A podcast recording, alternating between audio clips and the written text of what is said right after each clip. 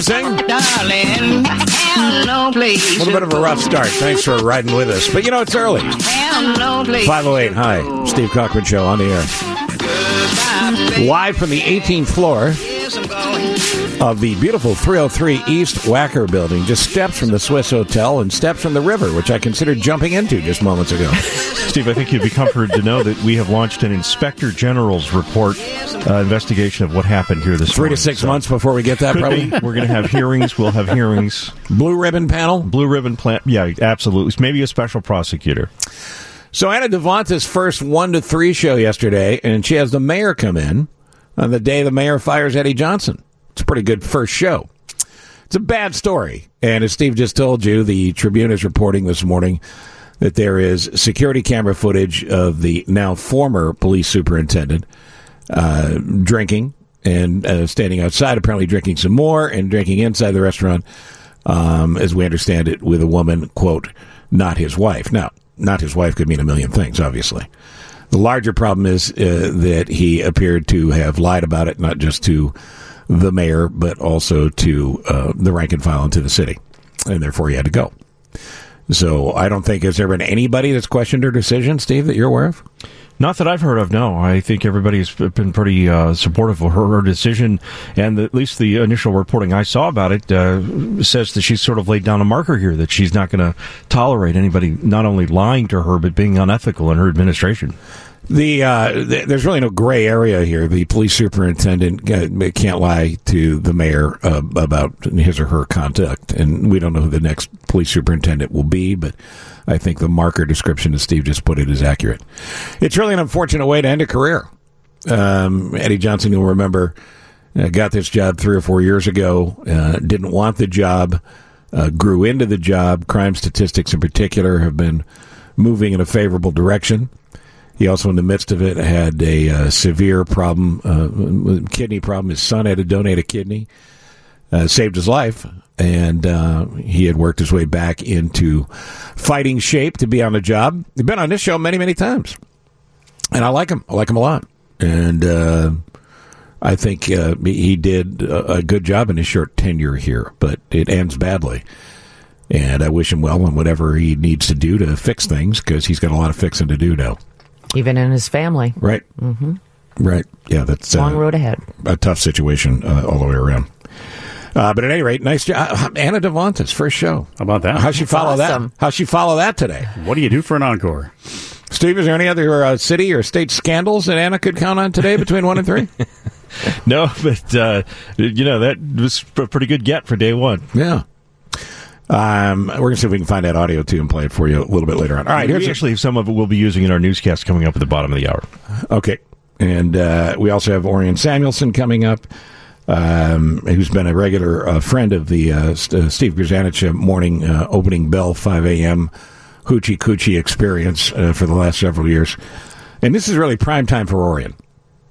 This is uh, this is where Orion's lived for the last This is farmer's time. years. Get him up. Yeah, Get out in the fields. Let's go. Uh, he'll be on later on. Uh, Kid of the week, uh, Adam Hogue. Adam Hogue will be on. Uh, Colleen McGrath, one of my uh, favorite people, uh, representing one of my favorite uh, charitable things, uh, situations, will be on as well. Um, after nine, we start the annual tradition of Christmas choruses and choirs uh, in studio with the Let It Be Us folks from uh, Community Christian Church out in Naperville. And uh, another fabulous woman, Laura Jane Hyde, has run Gilda's Club for years. Uh, she'll be on talking about uh, Gilda's Club. This is Giving Tuesday, which is the point of emphasizing those two charities. I mean, as you know, if you listen to the show, we do a lot of them here. And I think it should be switched. We should give before we spend.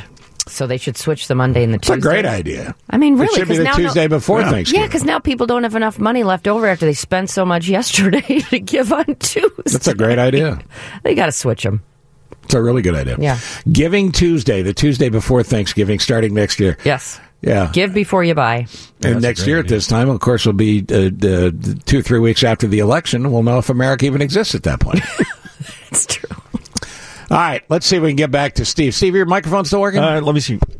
Yeah, it's on. All right, fine. So let me play a little chunk of this for you. This is uh, uh, the podcast is up by the way at wgnradio.com and the app. Uh, but this is from yesterday's debut of the Anna Davlantes show. Is that what she's calling it? I assume she's calling it that. It's not the uh, Davlantes experience or. Yeah, she kind of wanted to go something along the super route, and I said, nah, nah. No, that's been taken. Yeah. It's not, hey, hey, here's Anna, afternoons at 1. Uh, but she has had a long relationship uh, with uh, Mayor Lori Lightfoot long before she was mayor. And uh, she had booked her to be on the show, and then obviously all this broke, and uh, credit to the mayor and her office that uh, they didn't cancel. So the question was posed by Anna When did you know, uh, and what did you know? Here's the mayor from yesterday's uh, Anna show. I got um, a copy of the report over the weekend. I read it um, along with um, the accompanying video evidence, and it became very clear to me that um, the conduct that he engaged in on the evening of the October 16th and into the early morning hours of the 17th were in and of themselves um, the kind of conduct that just was inconsistent with him continuing to be the leader of the department. And in addition to that, um, it was clear to me that in order to um, uh, mask what he had done. He made statements in a press conference and then later to me um, that were just inconsistent with the reality of what had happened. There was some news that the body cam tapes that the officers who arrived at that scene had initially talked to the superintendent at the scene when he was found asleep at the wheel near his Bridgeport home back at that moment when he said he had a few drinks and he said he had some meds for blood pressure and that was what we were told at that time. But there were the body cam um, videotape. Is that what you were referring to when you say there were some tapes?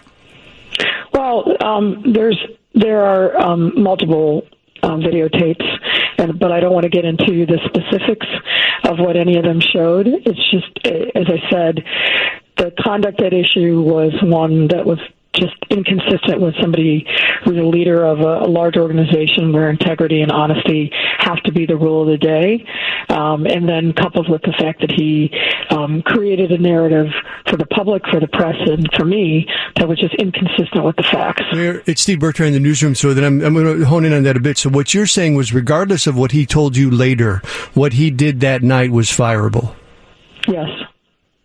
And will this Inspector General's report be fully made public? I know you've seen it. I don't think it's been released fully. Will we see all of it? You know, I, I can't speak to that. Um, the investigation is still ongoing. Um, there are other other others whose conduct is being evaluated and some additional facts I think that the Inspector General is going to be focusing on. So I, I don't have a timeline and I didn't ask. Um, it's important that his investigation remain independent.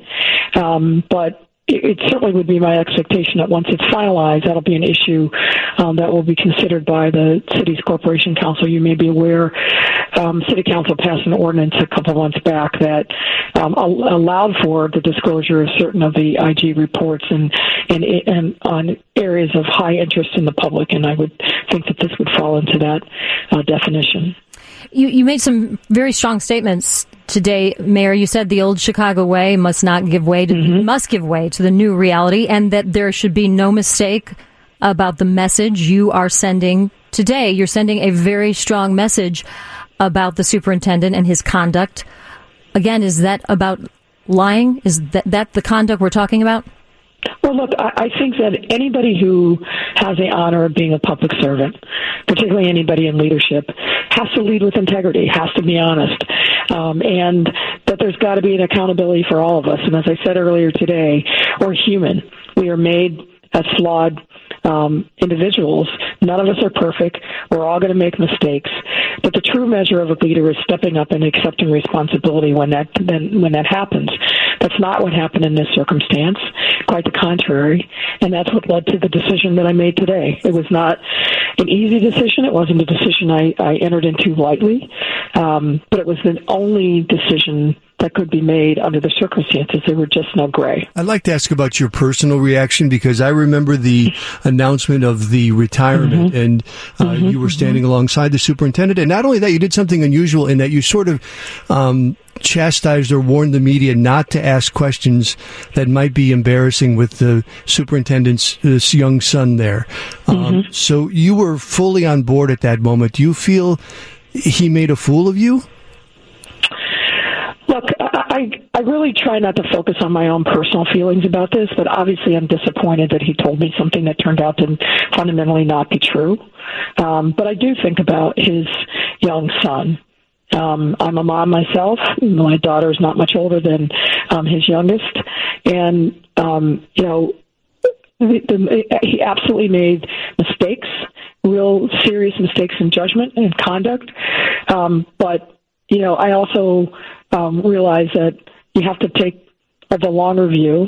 Um, I'm hoping that he will find um, some redemption um, because I do, as a person of faith, I believe in redemption.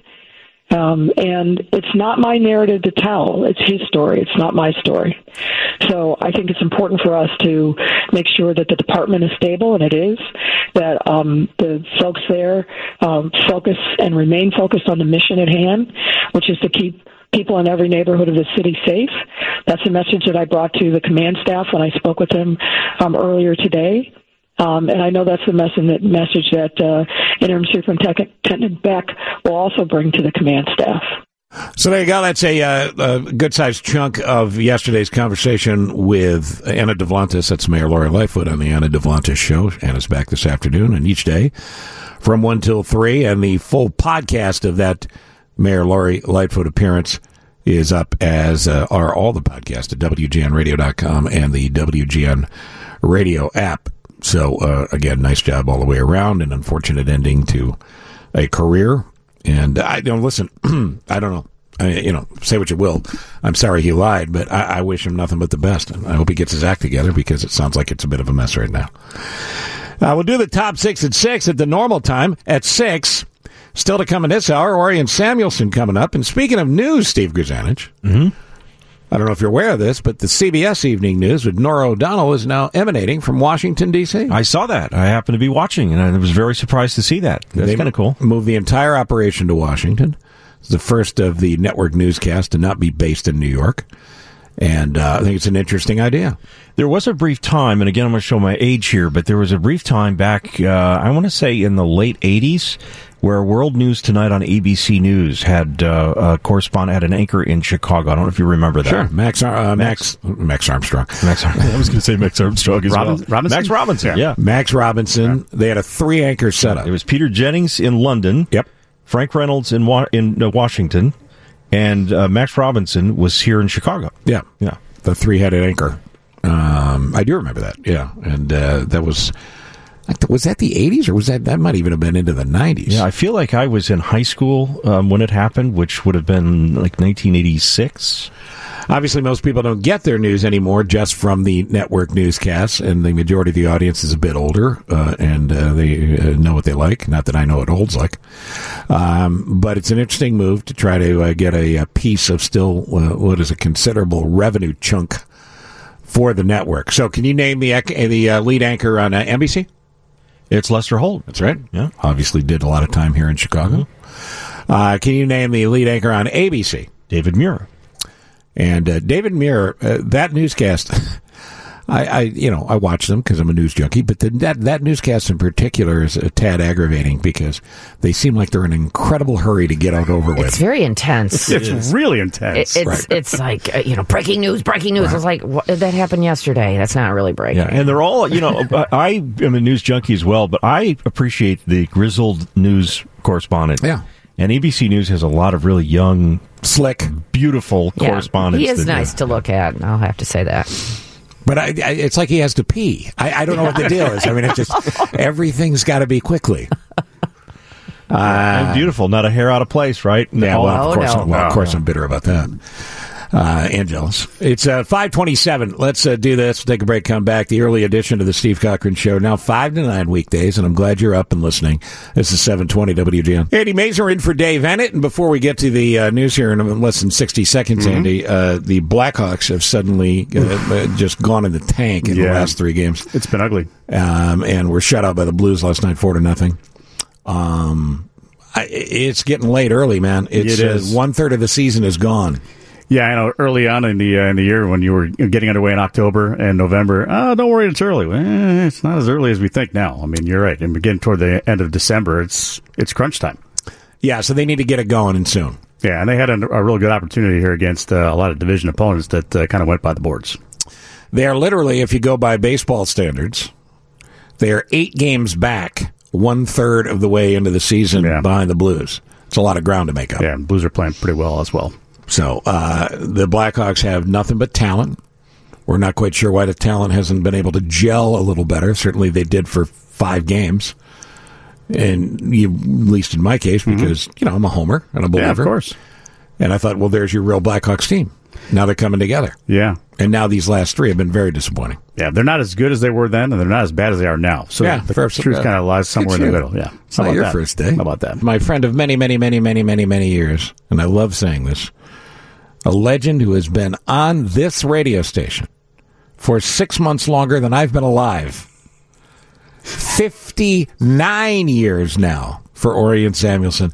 Uh, let's get him on the radio here. This is the Orion Report. Good morning. Corn futures firmed at the Chicago Board of Trade yesterday, edging up to their highest level in nearly a month, thanks to a round of technical buying despite signs of poor demand. Soybean futures fell. Traders waiting for concrete signs of progress in the trade negotiations between the U.S. and China. At the end of the day yesterday, we find December corn up two and a quarter cents a bushel and uh, January soybeans uh, down four and a quarter cents and wheat futures traded lower. The December contract down a penny and a half. Livestock futures, lean hog contracts dropped on a heavy supply. Cattle futures weak on technical sales. One analyst, Don Roos, said the hog market boils down to more of the same. Big supplies, record supplies. With these trade talks still iffy, where are the Chinese? They have been buying a lot of pork from us, but not anywhere near the volumes that could overcome the big supply. So at the end of the day yesterday, the February hog contract down to $1.62. The December live cattle contract down 30 cents a hundredweight, and January feeder cattle down 5 cents a hundredweight. Harvest progress pretty much finished. Corn crop 89% harvested compared to a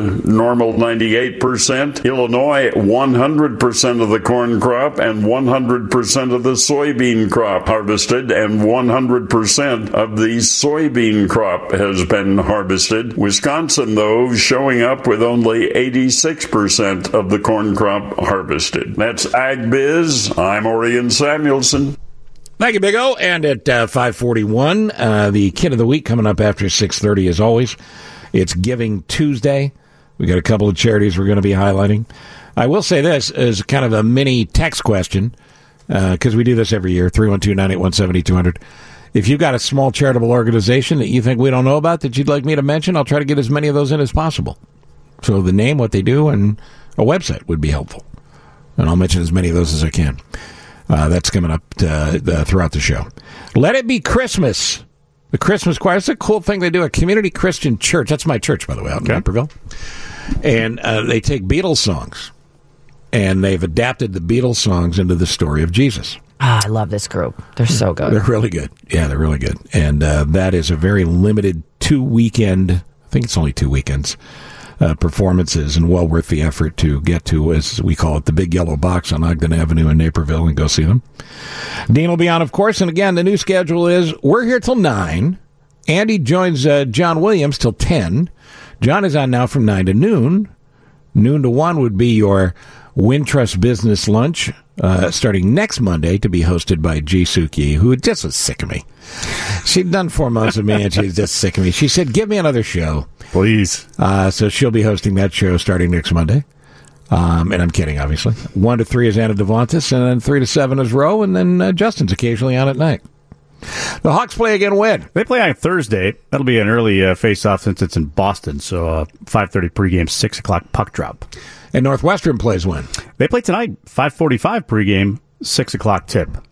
And I will tell you this uh, Boston is getting hammered. And if you're flying east and you thought the blizzard of the weekend was over, not so fast. So just be advised if you're flying east to check your local listings because your flight could be delayed. You know, Dave Eanet, a good Boy Scout, has me coming in tomorrow just in case, I think. Yeah, where did he have to go? Boston. Boston. Oh, Yeah, that's where he's going. Dave. Yeah, they're getting pounded right now. Chicago's very own We thank our friends at Associated Bank and uh, Steve, the uh, futures this morning.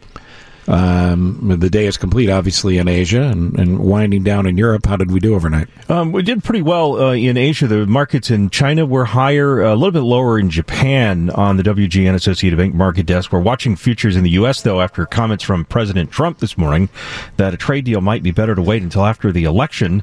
Um, that has uh, sparked a little bit of uh, selling this morning in the pre-market. Uh, Dow futures have been off nearly 100 points. NASDAQ and S&P futures are off nearly a third. What we have found to be factual and true is there really isn't a lot of strategy as much as there is just answering questions as they're asked in the moment. And uh, it doesn't appear that there's any strategy behind Trump's comments this morning, but uh, billions to trillions of dollars will move because of it, right?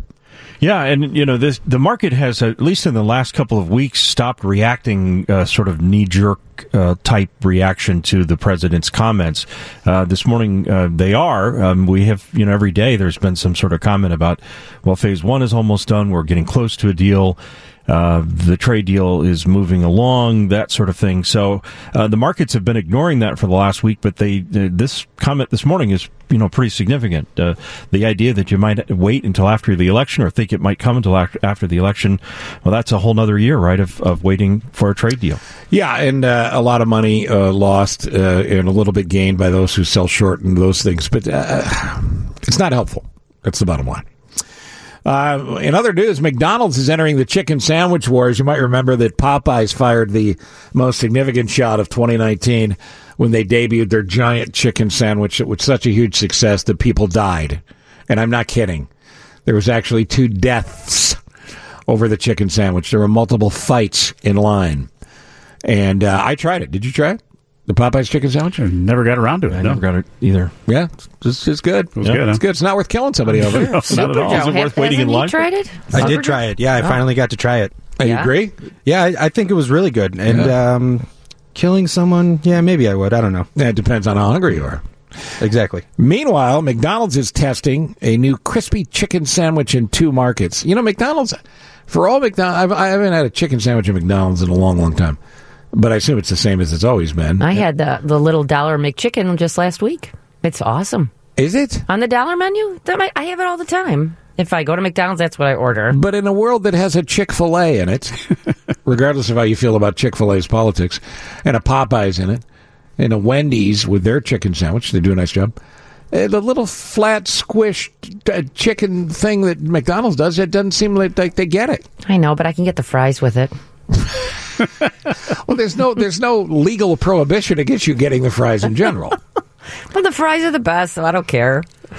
McDonald's franchises have asked for a Southern style chicken sandwich as Chick fil A's threat to their business continues to grow. Popeyes, that Popeyes on taking a chicken sandwich helped its in store sales go up 10% during the third quarter. I would have thought it'd be more than Yeah, that. much more. I mean, you had lines from Popeyes for days. Yeah, intruding on traffic too on, mm-hmm. on major streets because people are trying to get in. Right. So here's what we know about the McDonald's sandwich. It's a fried chicken fillet. Okay. It's on a buttery potato roll, Mm-hmm. topped with butter and pickles. Ooh, I like the pickle So idea. it's healthy and low calorie. Yeah. Yeah, lots of butter there. Deluxe version also includes tomatoes, lettuce, and mayo.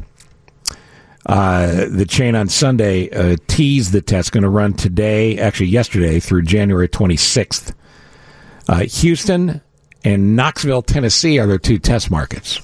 Yeah, McDonald's put out a, t- a tweet uh, the other day that said, uh, "Houston, Knoxville, lunch tomorrow? Question mark, no beef." Uh, we'll see. Um, but in a world where there's a lot of chicken sandwich choices, uh, I just feel like the Ronald McDonald is uh, sli- slipping here. Yeah, and you know this conversation has not included Chick Fil A at all, has it? Well, I brought it up because the Chick Fil A sandwich, uh, you know, is is solid. You know, it's it's hard to beat, frankly. And uh, you know, you got your pickle on there too. That's the Southern move. The Chick Fil A move is the the pickles on a chicken sandwich is a Southern thing. So you put a little cheese on that sucker, and you got yourself uh, quite a sandwich, Yeah, pickles are definitely good. right? Yeah, and these Makes po- any sandwich better. you know, the potato rolls are pretty popular now too, with a lot of different sandwiches. Those are uh, pretty tasty. But I'm not big with the butter. No, it sounds weird. Butter bu- buttered rolls. Can't go wrong with Yeah, butter. isn't that on the chicken sandwich? Well, that's also Southern. Are you you, you can't have Southern food without butter. I know. I'm I'm just not with the butter. are you from another planet? Give me some mayo. Well, yeah, I mean, Wisconsin people. I mean, you're talking about the butter burger, right? I mean, that's that's the same concept, isn't it? Uh, 815, I agree with uh, Mary. McDonald's McChicken is awesome.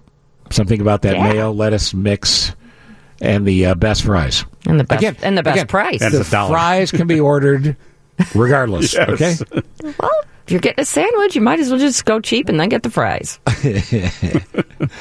Uh, all right, so a couple of charities mentioned. I mentioned earlier that um, the charitable causes that are um, being referenced today are all part of you guys uh, chiming in with folks that you'd like to see me mention, and I'll do as many of these as possible. Uh, 847 Be Careful, B C U R E F U L, founded by a friend with her then teenage daughter who was diagnosed with something called tuberous sclerosis complex. My son is marrying her daughter on Saturday. God bless.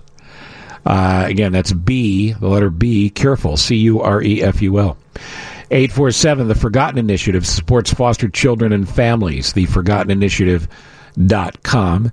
And I've spoken many times about uh, um, an organization called Let It Be Us, which my son is involved with, which also uh, tries to turn around the ridiculous foster care problem we have in this state. We're dead last in foster care. It's inexcusable. And uh, one more from the 773 Wreaths Across America, where they try to place a wreath at every grave in our national cemeteries. Uh, here in the Chicago area, there is support from this particular texter for the Abraham Lincoln National Cemetery. So there's just a small sample of uh, places you can help on Giving Tuesday. All right, Steve, outlook for today. What do you got? The outlook for today uh, includes uh, w- watching more of developments on this trade situation. We'll uh, wait to see how investors react to uh, that and uh, more of the president's comments uh, on the economic report front today. The jobs are in the spotlight. ADP po- private payrolls report comes out. That's tomorrow. Thursday, we'll bring a weekly look at first time unemployment. The headline jobs report, the big jobs report, is coming up on Friday. So jobs highlighting the uh, economic reports this week. Trade today. Uh, we'll see if the market rebounds from its losses yesterday. Along with the comments of President Pre- Pre- President Trump at the start, even before the NATO meetings get, get underway, appeared with the boss of NATO and sat down for an impromptu press conference that lasted 52 minutes, where he spoke on a bunch of domestic things that are not NATO or world issues. Um, slammed the Democrats, slammed the impeachment as a uh, a witch hunt. Um, but addition, made the comments that Steve referenced about China. And also, some Steve, I don't know if you caught this. Some uh, they felt bizarre in the moment. Comments about France. Yeah, the president had some uh, real pointed uh, words about uh, the French uh, president and uh, France. Um, called them insulting. Uh, called the French president insulting at one point. So uh, you know, whenever the president goes on one of these long, wide-ranging press conferences, you can almost uh, bet that there's going to be something in there that makes news. Um, and the question that people always have is: Is this strategic or is it not? Uh, again, we've we've not seen uh, anything that makes you think yes, it's strategic as much as it is off the cuff. Um, the anti-impeachment ad blitz is coming. By the way, there's a pro-Trump group uh, that is fired up by this impeachment. There continues to be talk about firing up the base.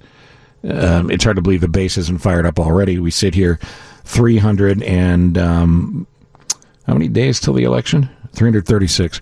336 days till election day next year. And the 30 to 40 to 45 percent, depending on what poll you believe, uh, that support President Trump, regardless of what's going on, it's just hard to imagine they won't show up to vote. The question is, will the rest of the country show up to vote? Because in uh, 2016, 100 million people that could have voted didn't vote. Uh, the other comments that came out of this morning's meeting, by the way, were largely around NATO and whether or not other countries are. Uh, this has been a, a, burr in his saddle uh, since uh, he came into office to try to get other countries to pay, quote, their fair share into NATO as opposed to the United States paying the majority of the costs of NATO. Um, yeah, it is unbalanced, and he's right to bring it up. Um, it's not the number one issue in the world, and the other countries seem to have been appropriately shamed into catching up. So I think Trump's done a good thing in regards to making sure that catch up happens. But uh, again, at some point, let's move on to the other things that have to happen. And I can't imagine what those meetings must be like when Trump gets together with those other uh, world leaders. You know when you you know when you're at a party and you're talking to folks and there's someone at a party that um, well maybe isn't the most popular guy in the room and he's in a conversation circle and everybody seems to be playing nice but it's kind of awkward. I mean that's got to be it, right?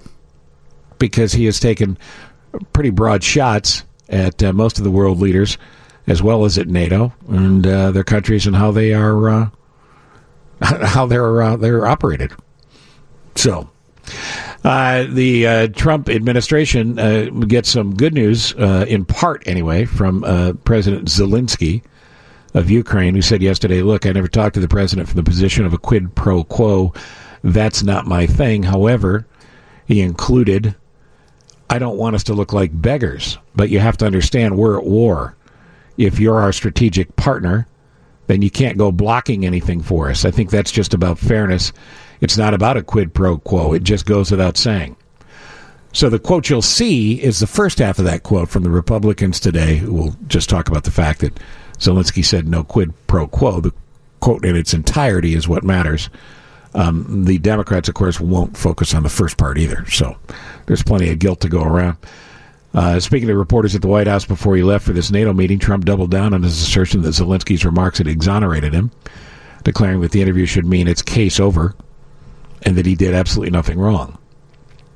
Um, well, that uh, is not true, and uh, the uh, end of this remains to be seen. The uh, House Intelligence Committee's report will be released uh, today and it's a question of whether or not it'll be released before uh, uh, Trump and the NATO attendees go to bed, or if it'll be in time for them to comment. The Republican House members' uh, counter to that report actually came out first, and that was released last night and contains the usual stuff you might expect if you've been paying attention to the story. All right, so there's your five o'clock hour, and I hope you're caught up. I feel like after a eh, little rocky start. Uh, we're underway, and we'll get to the top six at six after the news. And the news I speak of starts now. Again, all throughout the morning here on Giving Tuesday, I will highlight as many of the uh, charitable causes as I can that you send in at 312 981 7200. That's the text line. 312 981 7200. That is the text line. Send in, um, you know, the charity you'd like me to mention and uh, their website, and I'll get as many of those on as possible like this 847 the Rotary Foundation. I lead our Giving Tuesday fundraising, and a gift of any size makes a difference. We're leaders in eradicating polio and provide uh, funding for projects that help communities around the world. Polio came back. I mean, it's not obviously what it was when your parents or grandparents were kids, but um, it's why vaccines matter. So uh, the anti vaxxer thing does so much damage. Uh, next, Young Hearts for this is the A15. Young Hearts for Life provides heart screenings for high school youth at no cost to students. I think Sandberg did that at um, her kids' uh, high school. You know, volunteered with a bunch of other moms. It's a good thing. Yeah. Uh, and they find every time they do that, no matter how big the school is, they find at least a couple of kids who need further testing immediately.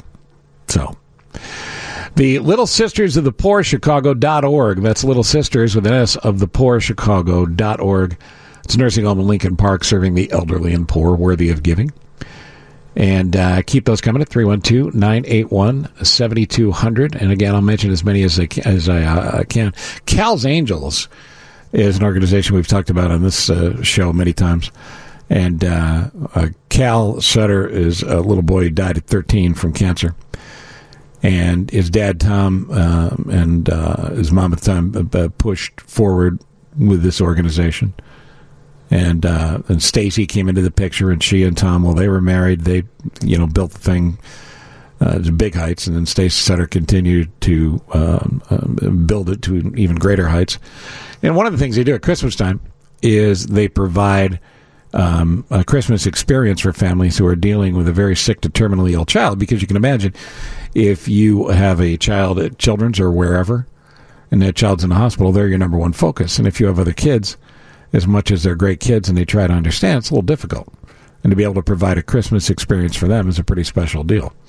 So that's one of the things they do at Cal's. They've expanded in many, many different ways, but they have a matching thing going on now and a Giving Tuesday goal, very reasonable Giving Tuesday goal, 15 grand. We can get there. Uh, and you can go to Cal's uh, dot org and you can see all the details there. But uh, through the end of the year, up to 50 grand, they'll match a dollar for dollar. So your 50 turns into a 100. And feel free to just you know, cover the whole 50 yeah. if you want right out of the gate. Uh, Ignite is a 43 year old homeless youth organization on Chicago's South Side, formerly known as Teen Living Programs. They, they intend to be the last program that youth need, um, but the uh, family that they can always come home to. It's a very important thing. IgnitePromise.org. And uh, also the Kaneland Foundation uh, for Giving Tuesday would love your help too. That's K A N E L A N D. That's the Kaneland Foundation uh, dot org. Uh, 312 981 7200 630 Mutual Ground of Aurora works with victims of domestic violence. 815 Goodfellows of DeKalb Sycamore purchase Christmas gifts and clothing for needy kids. This year, 1,293 kids will get a wrapped gift of clothes delivered by volunteers on Christmas Eve. How cool is that? So 312 981 7200. That's the number text in a charitable cause that you'd like me to reference. If you throw the website in, it probably is going to even do a little more good. Ready? Welcome to the Top 6 at 6. What? On the Steve Cochran Show. That is great radio. This is your first look at what people, animals, and assorted fruits and vegetables will be talking about today. All right, item number one is, of course, the uh, story that is a national story this morning, and it's an unfortunate one. Eddie Johnson has been fired as police superintendent less than a month from his retirement date because of uh, ethical lapses that could not be tolerated by Mayor Lori Lightfoot. It's been covered throughout the morning. Uh, broke in part yesterday on Anna Davlantes' first afternoon show. She's on every day now from 1 to 3. Uh, former LA Police Chief Charlie Beck, previously named Johnson's interim successor, took control of the department after flying into Chicago on Monday afternoon. I guess, Steve, I thought he was staying in town until we found somebody, but is he going back and forth? Yeah, I thought he was going to be here um, leading all of that and uh, obviously working with Johnson um, on the transition. There is a full command staff, so maybe he is, you know, going back and forth and, and directing the com- command staff, uh, the assistant deputy, the deputy superintendent, those other folks that may be there. I had I thought he was going to be here permanently too. Um, item number two. Uh, Bob Fioretti is a really decent guy, but he's got to stop running for every office in town.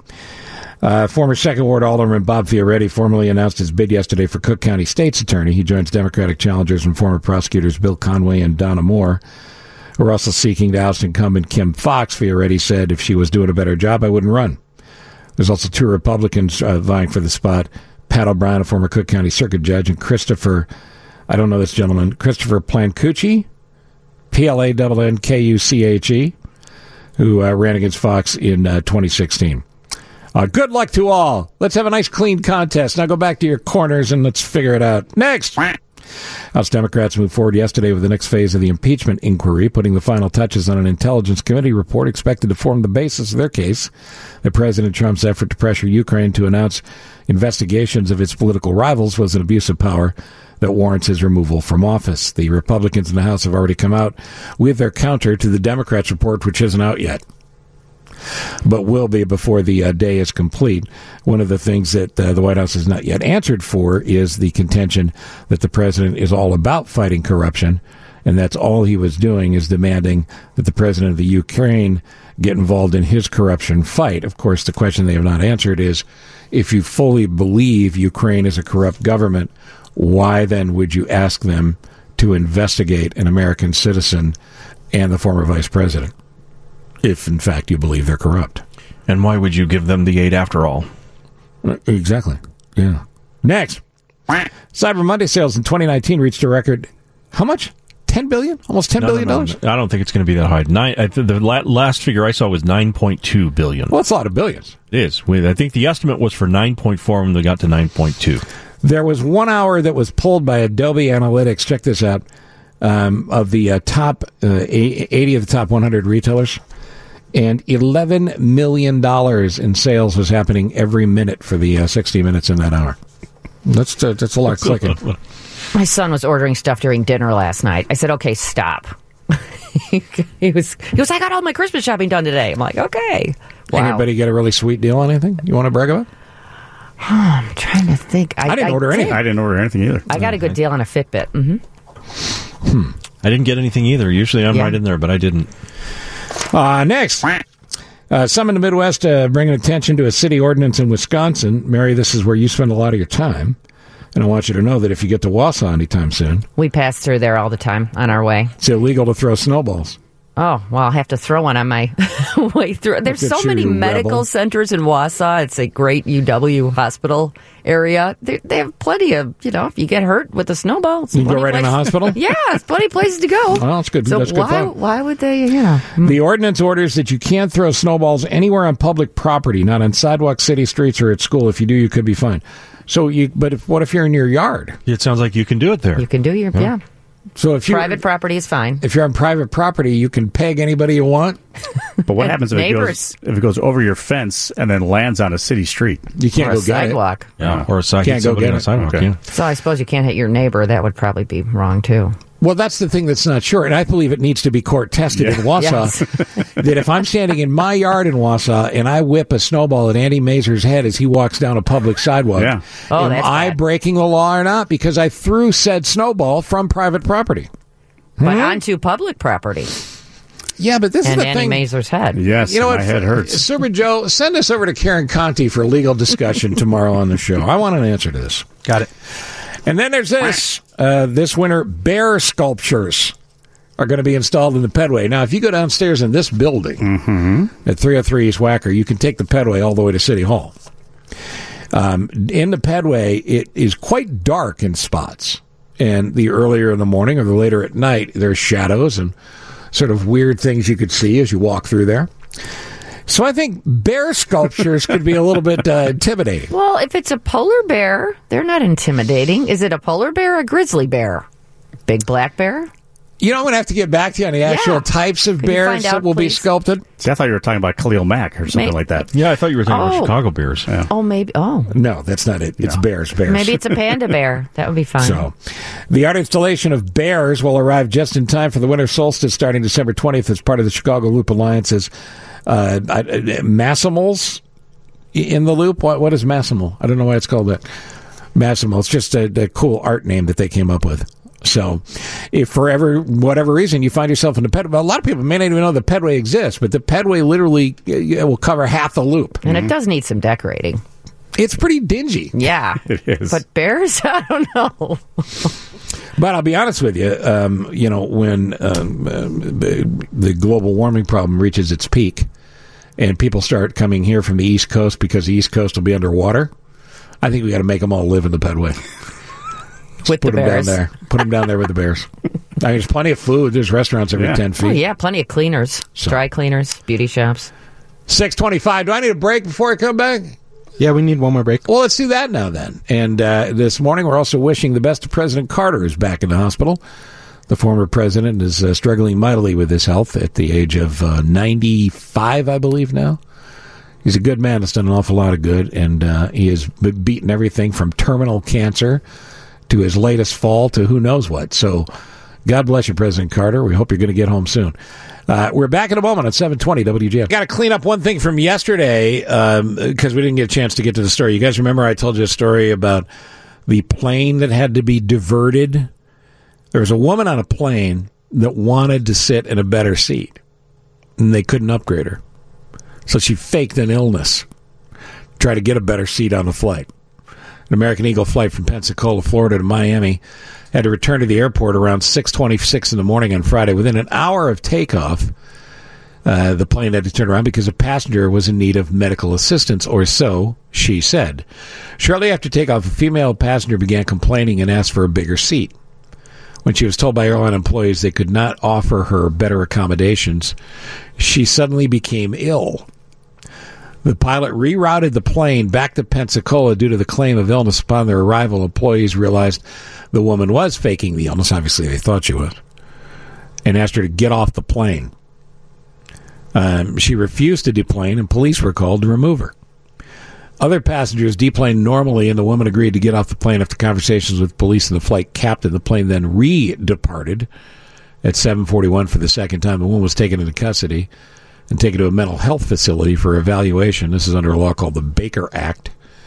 Due to certain comments uh, to officials, the Baker Act in Florida allows officials to detain people who they believe are mentally ill and possibly dangerous. Wood said uh, the woman, who is not being named by police because she was taken into custody under this law, has not yet been charged. But that's a lot of money.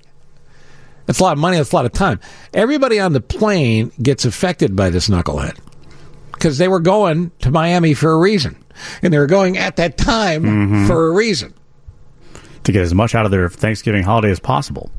It's kind of amazing when you think about it that with all the flying uh, in in all the planes and all the airports, because there's an ass on every plane, and it's just kind of amazing that there's not more violence in the sky. If somebody just goes, "I'm going to Grandma's, whether you like it or not," now you sit down, Give me my seat. right? Let me pay $109 for an upgrade. So uh, anyway, uh, all's well that ends well from Pensacola to Miami. And uh, we've got our uh, team coverage, of course, if anything changes. It's uh, Giving Tuesday and an opportunity for you to give. A lot of charitable uh, causes are matching those donations.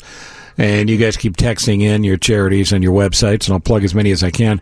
Print some more of those for me, uh, you guys, and uh, we'll hit a few of them in a few minutes. But right now, it's time for. Do you know what, the, you know what it's time for, Andy?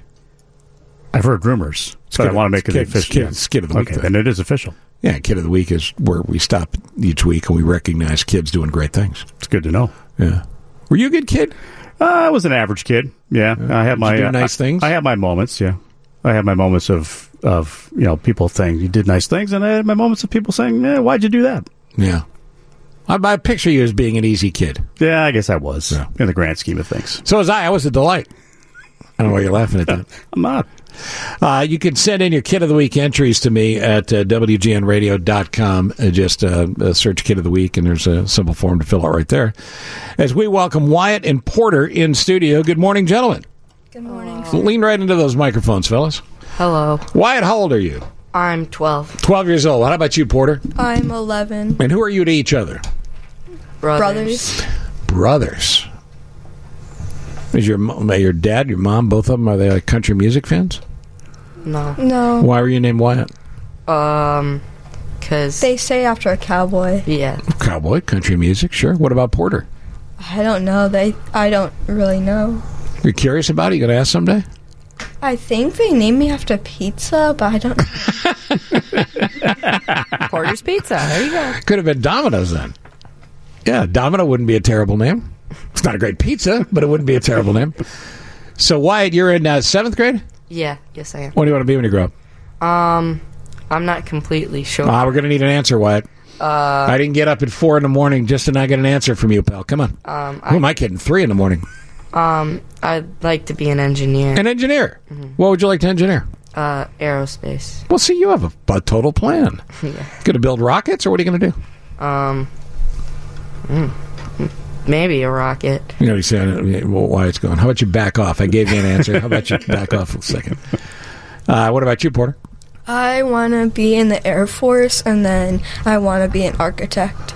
An Air Force architect. Well, I want to be No, in the Air I'm Force, kidding. then an architect. What's going on with your hair? Um, I dye it. Yeah, what color is that? Um, blue. It, it used to be blue, but then my blue kind of fades to emerald. Wow, it's kind of cool. Sort of matches your shirt. Um, and uh, do you go with different colors when you dye? Um, Are you theme a thematic? You like orange at Halloween or what? no. Um, my friend, me and my friends usually dye our hair together, so um, I just do whatever they want. Okay, all right. Well, it's cool. Makes you an individual. Makes you you. Right? Right. Right. You guys get along okay, Wyatt? Uh, sometimes. Does Porter listen to you because you're the big brother? No. No. No, not at all. Never. No. No. So you have the same room, or you have separate rooms? We have Separate separate rooms. rooms. Because you can't get along because you're killing each other. Is that pretty much why? No. No, I think it's just because our house has three bedrooms. No, you got to do something with the other two. Yeah. Yeah. Okay. You guys always this excitable? Um, You're a wild man, Wyatt. I can tell. it's early, Steve. You telling me? My alarm went off at three. Yeah, All right, you they're guys. probably not used to it. I want to, I want you to talk about what you do. It's a very cool thing you guys have done, and we'll talk about it when we come back. Hello and welcome back. It's uh, six forty seven. It's Kid of the Week, and uh, in studio, in case you just turned your radio on and missed the introduction, Wyatt and Porter uh, Snopko. And uh, Wyatt, uh, where do you go to school? Uh, Thompson Middle School. Yeah, same for you, Porter. Yes. All right, get into that microphone, Porter. Porter. All right, so Wyatt, since you're the big brother, you get to tell me what do you guys do to help others? Uh, well, we collect socks and underwear for the uh, all the homeless people in our general area for the winter, and then donate them to the homeless shelters. And do you know what shelters those are, Porter? Um, Hesed House and Lazarus House. I've worked with Hesed House a lot through the years. They're really good people. Now, I don't know Lazarus House as well, but I know of them. They do great work. And wh- wh- why are socks so important? Um, well, if you don't have socks, then well, sometimes if you don't have socks, you can get cold and you can get the flu or a cold. And well, there's a lot. Yeah, it's a lot of health stuff that comes through your feet, right? So you got to take care of your feet. I mean, that's part of the deal. So you said socks and uh, under undergarments as well, because uh, uh, um, sadly, folks who are homeless might not have you know clean undergarments to wear, right? Yeah. Well, you guys are good dudes. Where do you get this stuff? Um, well, we take in donations from uh, people in our area. Like at our school, we have um, donation bins around there. Oh, you have bins. hmm Okay. And then we have a donation bin in front of our house. Um, and people drop off, obviously, new stuff packaged, right? So far we've gotten over 650 pairs. Nice. And we've only been doing this for a week. That's excellent. How have you been publicizing it? Uh, we uh, talk in all our classes at Okay. school. And my mom's Facebook. So mom's getting it done on social media for you. Yeah. Yeah. Well, this will help too. So uh, you'll get more stuff going on. So where are these bins? Um, so at our school, we have pods where our main classes are, and then we'll have a bin there, and then we have one in the front office. At school. Yes. Anywhere else in the community? In our, on in the front of our house. Okay. I'm not big on giving out your home address, but I'd like you to get more donations. So is that cool if we say where you guys live? All right. So where, where do you live? Uh, 612 Fellow Street in St. Charles. Okay. And if people come by, you can drop that stuff off, and you guys collect it each day, and you turn it over. When do you actually do the drop off of all the stuff? Uh, the week of Christmas. And where's the big pile of underpants and socks now, Porter? Um, in, uh, well, what used to be our dining room. Not anymore. Not anymore. Now it's underpants and socksville. No, not really, because my mom started selling paparazzi, and um, Selling paparazzi. It's um jewelry. Oh, okay. Because paparazzi, that's the photographers who take pictures of celebrities. Oh yeah. Yeah. So she's selling swag. So she's making jewelry in the house. Um, yeah. Yeah. Uh, this is such a nightmare for her when the IRS finds out. Uh, It's really cool jewelry too. Let me tell you. Oh, you know about this? Yeah, it's a vendor. Yeah. Oh, very cool. It's cool stuff. Well, I'm proud of you guys, and you should be proud of yourself. What got you started on this? Um, we uh, realized that um, not everybody would be as fortunate to get gifts for Christmas and not even be warm, and we wanted to make sure that they were. And have you been to uh, Hesed or Lazarus? Yes, we dropped the socks off personally. Oh, you do. Uh, Ryan, the guy that runs Hesed, is a really good guy, and it's an amazing group. And I don't know about you guys, but I didn't know until I got to know Ryan a little bit. There's families that end up living in these places until they are able to get back on their feet. You know, they get up in the morning, they go to work. Because a lot of people, you guys know this, a lot of people have an an image of homeless people is that they're um, addicts and abusers and, uh, you know, have lost in life. And that's not the case. So people have uh, had a bad break here and there, and now they're trying to get their lives back. So, as I said, I'm proud of you guys. You're doing a good thing. Thank you. Thank you. What do you want for Christmas? Um, I'm not very. Comp- I just really like uh, pop figures, which are like sort of action figures. Well, like what? What, what is it?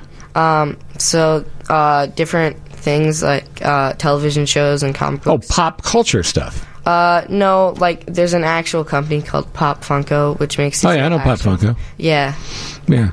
that's basically. That's all you want? Uh, You making a yeah, note of this? basically. Yes. Steve, do you really know Pop Funko? Oh, absolutely. Okay. I, I never. I, I didn't quite understand why they got popular Okay. uh, with their funny faces. Uh, and what about you, Porter? I want an iPad Next Generation 7. Oh yeah, you're the expensive kid. I got Funko over here, and you're going. Uh, bring it on. He wants an iPhone 11. I don't. no. Don't out your brother. Um, but Uh, I either want an iPad Generation 7 or Uh-huh. an iPad Mini 4. and and what are you going to use it for? Minecraft. Dude, I love your honesty, but the answer is schoolwork. That's not true.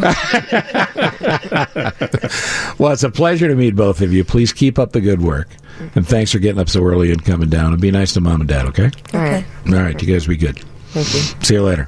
That's uh, our new friends. How about these two?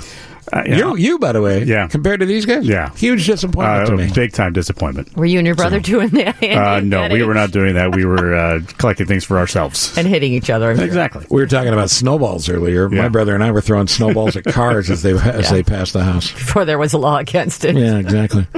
uh, here's a few more on Giving Tuesday, uh, 847. I've been volunteering at Save a Pet, a true no kill shelter, for 15 years.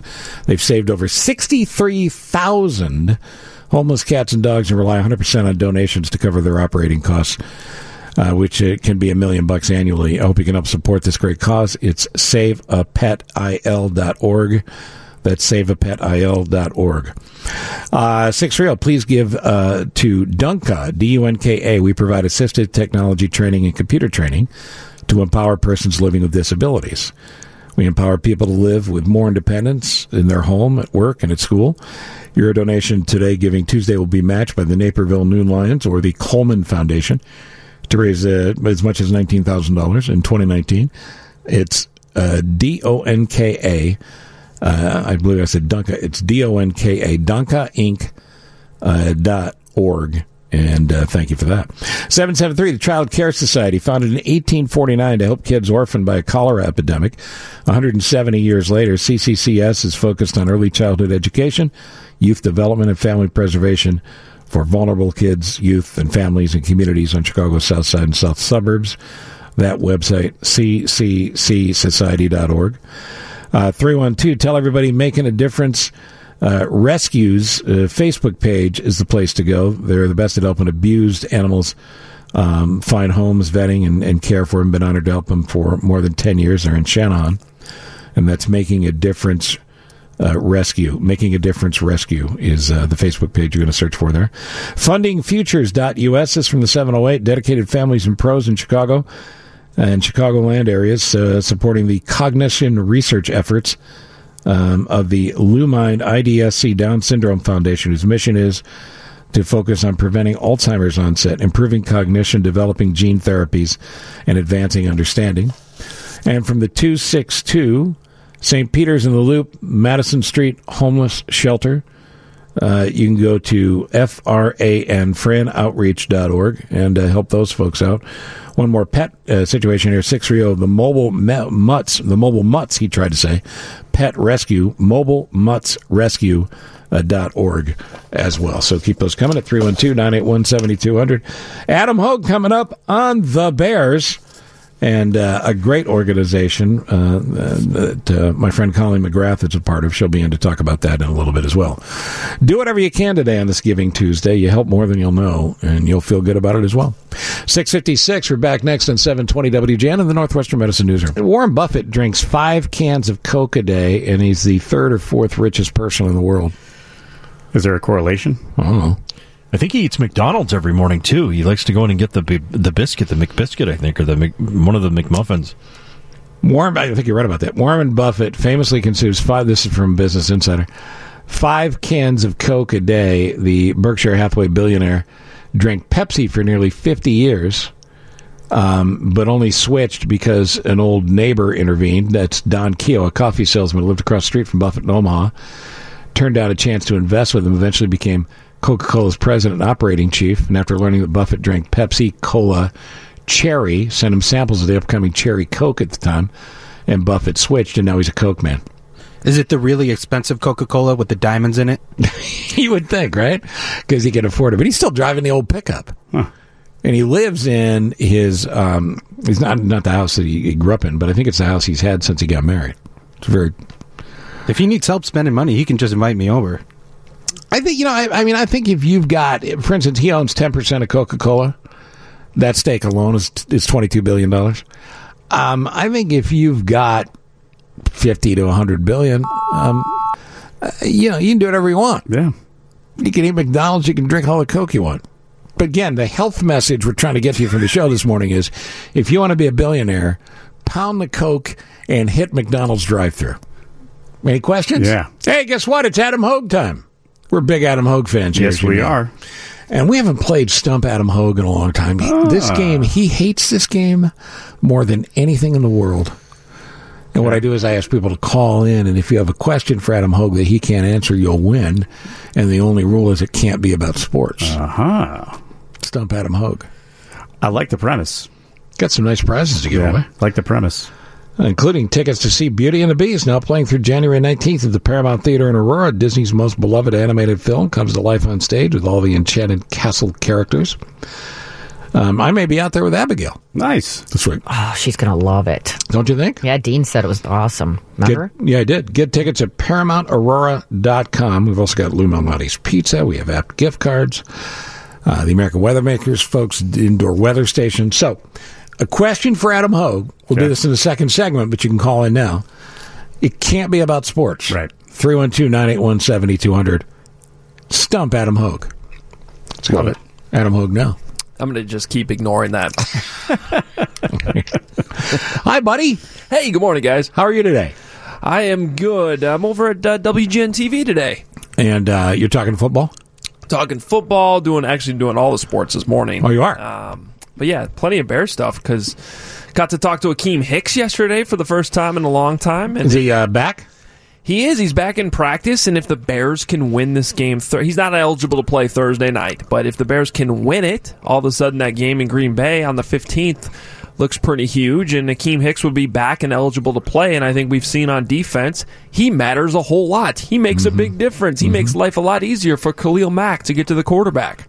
Has Khalil Mack been uh, game planned out of uh, um, his influence, or is he a little off his game uh, this year? No, I think it has a lot to do with how teams were able to scheme for him once Akiem Hicks was was taken out of the picture. Just once uh, you don't have to double team somebody else, then it makes it a lot easier for you to to double team him. But also, they, they you know they were coming up with a, a, a number of ways to uh, you know run away from him, roll the quarterback away from him, basically take him out of plays and really limit the the chances of him getting real one on one opportunities to sack the quarterback, maybe to like five times per game.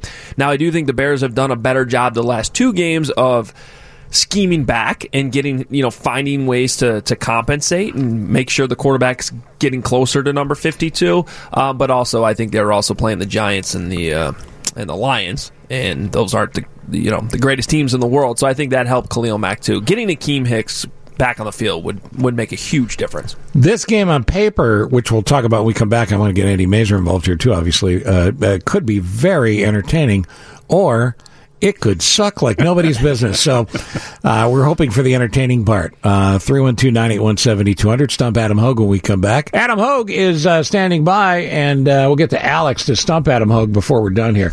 All right, so uh, Andy, uh, what's your uh, what's your thoughts for Adam here? Yeah, I'm, I'm curious about uh, Trubisky because uh, you, you pointed it out, Adam. I mean, it was the Giants and it was the Lions. Uh, I mean, can you get a better read on uh, him developing at least this year from those two games, and what can we expect this week? Well, I think the a lot of the the talk that we've had about Mitch Trubisky this year has been about confidence, right? So it certainly doesn't hurt if he gains some confidence playing some of these uh, teams that obviously aren't as good.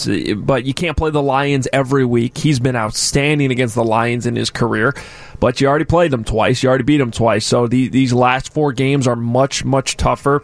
The Cowboys have a really good front that he's going to see on, on Thursday night. So I think we'll get a better idea of whether or not Trubisky has really improved. But uh, he did just play well in a four game stretch. I maintain that he played well in LA, even though that wasn't uh, a very pretty game. I thought the quarterback played okay and apparently, you know, had a hip injury during it too. Um, so that's a quarter of the season right there that we just went through, where Trubisky played pretty solid, pretty good football. Now we'll see if it can continue the last quarter of the season. And if it does, then that'll really mean something. I brought this up to Hamp yesterday, and you're around this 24 7, so you would know Adam Hoge. Uh, but I, I, don't know that, that he is playing as well as we had hoped, or we've lowered the bar so much yeah. that uh, he's just short of a participation ribbon. Um, uh, which is it? Uh, I think there's I think there's some element of that. I think that's completely fair. That that he struggled so much early on in the season that um, you know any glimmer of of success is uh, you know maybe magnified, uh, just like his struggles are. But that's you know that's the quarterback position in the NFL. Uh, everything seems way worse when things are going poorly, and then everything seems way better than it really is when things are going well. Uh, that's really just the NFL for you. I, I, I like to look at things, you know, a little bit more specifically, and, and I look at those throws he made in Detroit. Yes, it may have been against the Lions, but those two throws he made to Anthony Miller on third downs in situations where the Bears really, really needed their quarterback to step up and make a play. It was tight coverage against Justin Coleman, who was one of the most sought after free agents this past offseason that the Lions signed from Seattle and paid him a lot of money. And Mitch put those balls right on the money for his wide receiver to make a play. So I do think plays like that matter. And if it gives him more confidence going forward and he can build on that, then it, it, this should not be overlooked. You, you talk about the receivers because there's been some injuries of late, and there's been some new uh, personnel on the field, both at the uh, the receiver position and also at tight end. And it, it, I guess it's kind of impressive to see what Mitch has been able to do because it's not really easy to to get a, a good rapport with a guy who's just playing for the first time. Yeah, and I think um, a couple things have happened these last couple weeks. Uh, again, we have to throw out the teams that they were playing aren't, aren't very good, but uh, the emergence of Anthony Miller at the wide receiver spot is huge because on those two plays I just mentioned, those third downs, the Lions were double teaming Allen Robinson. And part of the problem this year is because they've gotten zero production out of their tight end position, specifically the U tight end that Matt Nagy uses in his offense. It's been much easier for defenses to load up on other key players like Tarik Cohen or whoever's out there as the Bears' number two wideout. And Allen Robinson right now is commanding so much attention because he's playing so well that finally a different wide receiver stepped up and started making plays. And that's what the Bears need from Anthony Miller, who's a former second round pick, who's a big piece of this puzzle. And he's had some issues with lining up properly and having penalties and, and, and just mental lapses, which apparently he still had in that game in Detroit. But for him to come up and, and make big plays in one on one coverage when the Bears needed him to, that's kind of the, the, the tiny, it's not tiny, but some of the stuff that still does matter, even if the Bears don't end up going to the playoffs. One of the things Hamp uh, is uh, focused on, and I don't disagree because I'm old like he is, uh, is a, a, sense of a lack of urgency uh, a lack of panic, even if you will, when you're in a must-win situation like this. Is that a function of the modern athlete, or is that a problem for the Bears? Uh, you know, eh, are you are you bringing that up as like a negative thing? Like the Bears just don't seem too worried? Yeah. Um, I think it right now that has more of a function of the head coach really trying to keep his team focused on the next opponent. And that is a cliche, and it always will be in sports um, but it's also a very effective cliche in terms of actually winning your football games. The Bears cannot, it, it, you know, it was almost awkward talking to Akiem Hicks yesterday because Hicks can't play Thursday. Right. And it's like we were already talking to him about the Packers. Uh, now he can look ahead to the Packers because he's not playing this week. But if anybody else in that, that locker room has that mindset, then they're going to lose to the Cowboys. And if they lose to the Cowboys, the last three games don't matter. They can't lose again. And so they really do have to remain focused on the task at hand. So I think that's part of what's going going on right now with this Bears team. All right, as far as the Cowboys go, we know about Ezekiel Elliott and what he can pose to a, a defense. And then just explain that. I, I heard some of what uh, Matt Nagy was talking about yesterday with Chuck Pagano, the new uh, defensive coordinator, We're kind of keeping things together with all the injuries. Uh, how do they match up against uh, against this Cowboys offense? Uh, well, I think right now the, the Bears are doing a pretty good job defensively of hanging in there without Akiem Hicks, with, so without Danny Trevathan, who's a big big piece, and and I think Chuck Pagano's doing a, a good job right now. Um, the Cowboys have a really good offensive line; they're a little bit banged up, uh, but that's been a strength for them.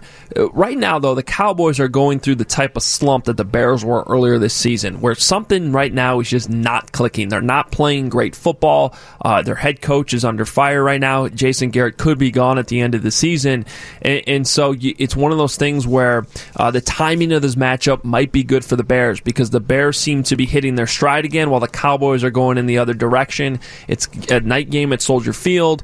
Hopefully, the crowd is into it um, because it's been kind of up and down this year, understandably, because the Bears aren't meeting expectations. But, you know, with that cold weather, Dallas is a dome team. It, you know, there are some factors here that are playing in the Bears' favor. Uh, we'll talk to Hamp about it uh, before the week is up, obviously. And Adam Hoge, where do we get your podcast? At WGNradio.com and whatever podcast apps the kids are using. They're all it's it's on all of them. Good news, Adam Hoge. There's still time for Stump Adam Hoge, and we go to Alex on the phone. Good morning, Alex. Morning. All right, Alex, what's your question for Adam Hoge? All right, introduced in 1995, first known as Corterra by the Shell Company, and then reinvigorated in 2009 by DuPont. What is the new carpet fiber known as Triexta made primarily out of? This is a perfectly fair question, Adam Hoge. At least this one's not going to make me sound dumb like most of them. No. Yeah. What is the carpet fiber of which our friend Alex speaks? Um, I'm sorry, I can't. I, I can't hear you guys anymore. Oh, really? The technical problem? yeah, we're having a technical issue. Alex, what is the carpet fiber? Uh, carpet fiber is called Triexta. Of It's made course. primarily out of plastic bottles Yes. and ethanol. So you're, you know, trying to do the right thing with recycled product turning into carpeting. Oh, Adam Hoge, you're a huge disappointment to Alex and to me as well. But at least you know that one. football. At least you know football. Thank you, buddy. Bye, guys. Hey, Absolutely. hey, Alex, don't hang up. Don't hang up, Alex. Uh, can I get you tickets for Beauty and the Beast? I have actually already seen it. All right. Can I get you a pizza? How about a pizza and an app gift card? Pizza would be great. I appreciate it. All right. Remember, eat the pizza, spend the app gift card. Don't confuse those two. I'll, I'll try. All right. Thanks, Alex. Uh, hold the line. It's a very fair question. I thought so too. I was thinking about it the other day. You were thinking about that exact question? Exactly. Oh, I didn't know that. I thought the answer was Shag. So I would have gone with Shaq. Mhm, yeah. Because if all else fails and someone asks you a carpet question, the default answer should always be Shag. Or Berber. Exactly. Yeah. That's what I'm saying. Yeah. Uh, 302 91 7200 for any charities you'd like to me, uh, like to me, like to have me mention. We'll get to again as many as we can between now and 9 when John Williams gets here. And we'll get to the news next. Hi, kids. 739. I uh, really uh, enjoy. All right, I'm going to shut up now before I cause myself to have another meeting. Did you know I'm allergic to meetings? Were you aware of that? Oh, I did not know that. Yeah. Uh, it's the uh, Steve Cochran show as we continue, and I've got a headphone issue here, amongst other things. A weird technical morning going on. And uh, fortunately, it's fixed now, and I'm happy to say that because uh, my friend Colleen McGrath is in studio. What a nice pr- uh, treat to see you. Thanks for having me. It's Thanks good for to see being you again. here. Thanks for being here. Let's jump right in. It's Giving Tuesday. It is. What is Camp One Step? Uh, camp One Step is a camp for children and families facing cancer. Uh, Mhm. We're based out of Chicago, but Mhm. um, we serve kids in the Midwest. Um, we have 11 programs throughout the year. Uh, that are free of charge. So we do everything from a two week summer camp on Lake Geneva, Wisconsin, to family camps and sibling camps and adventure programs, skiing and snowboarding and whitewater rafting and And the idea being you give kids an opportunity to just be kids. just be a kid, to get out of the hospital and have the opportunity to remember what it's like to be a child. Are you running that joint now? I'm not running that joint, not by a long shot. They're wonderful people at Camp One Step, and um, I've been familiar with the organization for a long time. Now, we met through this, and I've told your story a million times, but it's a great story to tell. You've been through a lot of very difficult things in life, a lot of health challenges, not just for yourself, but your family as well, and some real painful stuff, Mhm. which led to, as a kid, going to Camp One Step. So fill people in. I know some people have heard it before, but tell people your story. Sure, of course, I'm happy to. Um, so, when I was 14 years old, um, I was diagnosed with pancreatic cancer, stage four. Uh, my only experience with cancer at that point was my mom died uh, eight months prior of colon cancer, and so regardless. And you were a healthy kid. I was a healthy kid up till um, you know our first experience with cancer as a as within our you know family unit was my mom. You know, we'd had distant relatives and different things, but that was our really first experience. Um, perfectly healthy kid, active kid, um, and you know, all of a sudden I lost my mom and it was really hard because people didn't know if I was sad or what was going on. Sure. And my dad and I just had this gut feeling it was it was bigger and then the labs and different things were coming back to say it was bigger. Um, and eventually I, I ended up with a stage four pancreatic cancer diagnosis. There's no reason for you to be here because stage four pancreatic cancer is about as bad as it can get. Yeah. Um, so you're a walking, talking miracle. Um, I appreciate that. and a reason for people to be hopeful Yeah. and optimistic about life because you've got a lot of reasons where you could have been in a funk forever. Definitely. Um, That's the magic of camp, though. To well, it really is. So, so as I remember the story, your dad heard about this and he wanted to take you to camp. What was your reaction at 14? Um, so yeah, at that time, my uh, doctor and nurse on the oncology floor were helping run our volunteer medical program at summer camp, and um, I had asked to quit treatment and let myself pass away. And At my- 14? at fourteen, it, it was it was bad. I spent Brutal. six months in a hospital. I I Well, I can't imagine how awful it must have been for you. But I also think about your dad after losing your mom and then seeing his, his little girl going through this. Oh yeah, I can't. I can't even think about it. But um, he really believed it was my choice. But uh, he was a smart man and knew he was going to try everything he could, and that led to um, my nurse and doctor agreed to sign off on letting me uh, quit treatment as long as I tried a camp on Lake Geneva, Wisconsin, uh, for kids like me with cancer. And I thought they were crazy. I probably thought that was the most insane thing I'd heard in six months of chemo and surgeries and everything. I, I just pictured a bunch of sick kids, and I didn't understand how that could whatever help. time I have left, I don't want it to be that. No, because it, it seemed to me like it was going to be, you know, a hospital floor with Sure. arts and crafts or something like that. And, um, you know, my dad. My dad agreed, and so by default, I agreed because I usually got my way with my dad at that point in life. Mm-hmm. I'm guessing, so, sure. yeah, we'd gone through a lot, so I usually ended up uh, getting my way with my dad. and uh, so I was like, I can get out of this for sure. Um, month after month went by. He filled out all the paperwork, all the medical paperwork we were s- sent in because we have an incredible medical team that can take care of me and our kids just like they could take care of anyone in a hospital. Sure. And uh, all of a sudden, it was the day before, and I refused to pack, and he was packing for me. And the next morning, we were in the car. Um, And you're an emotional mess. I'm an emotional mess. And I you're lo- mad. I'm mad. I locked myself in a McDonald's bathroom on the way up there. I didn't want to go so badly. Um, which, again, uh, a dad with a 14 year old daughter, I don't really think he knew how to handle that situation that was either. not great. Um, but we went and he dropped me off and I was mad. I was scared. And then within a few hours, um, Your life changed. my life changed. I felt hope and happiness, and I saw kids just like me. I saw kids who were cancer survivors, which I couldn't even see that far ahead. Of course not. I could only see how miserable I was in the moment. So for the very first time, it, it was an opportunity to really think about um, my future, and I hadn't thought about that. And you had this amazing experience, and we'll talk more when we come back after the break. But um, uh, your dad wasn't out of the woods yet because you were mad at him going home, too. I was. because you didn't want to leave. I didn't want to leave. We had a two week summer camp. Look at you, you difficult daughter. I you. know. He picked me up mad because I was only sent for one week. Well, what a good story. And it's just a testament to what uh, happens at Camp One Step. It really is life changing. it is. The walking, talking miracle of Colleen continues in a moment. We continue with Colleen McGrath, one of the great stories you've ever heard on this show, and I hope you've uh, liked a few that we've brought you. All right, so Camp One Step. How do kids get involved with Camp One Step? Because if they can't afford to go, we scholarship them in, right?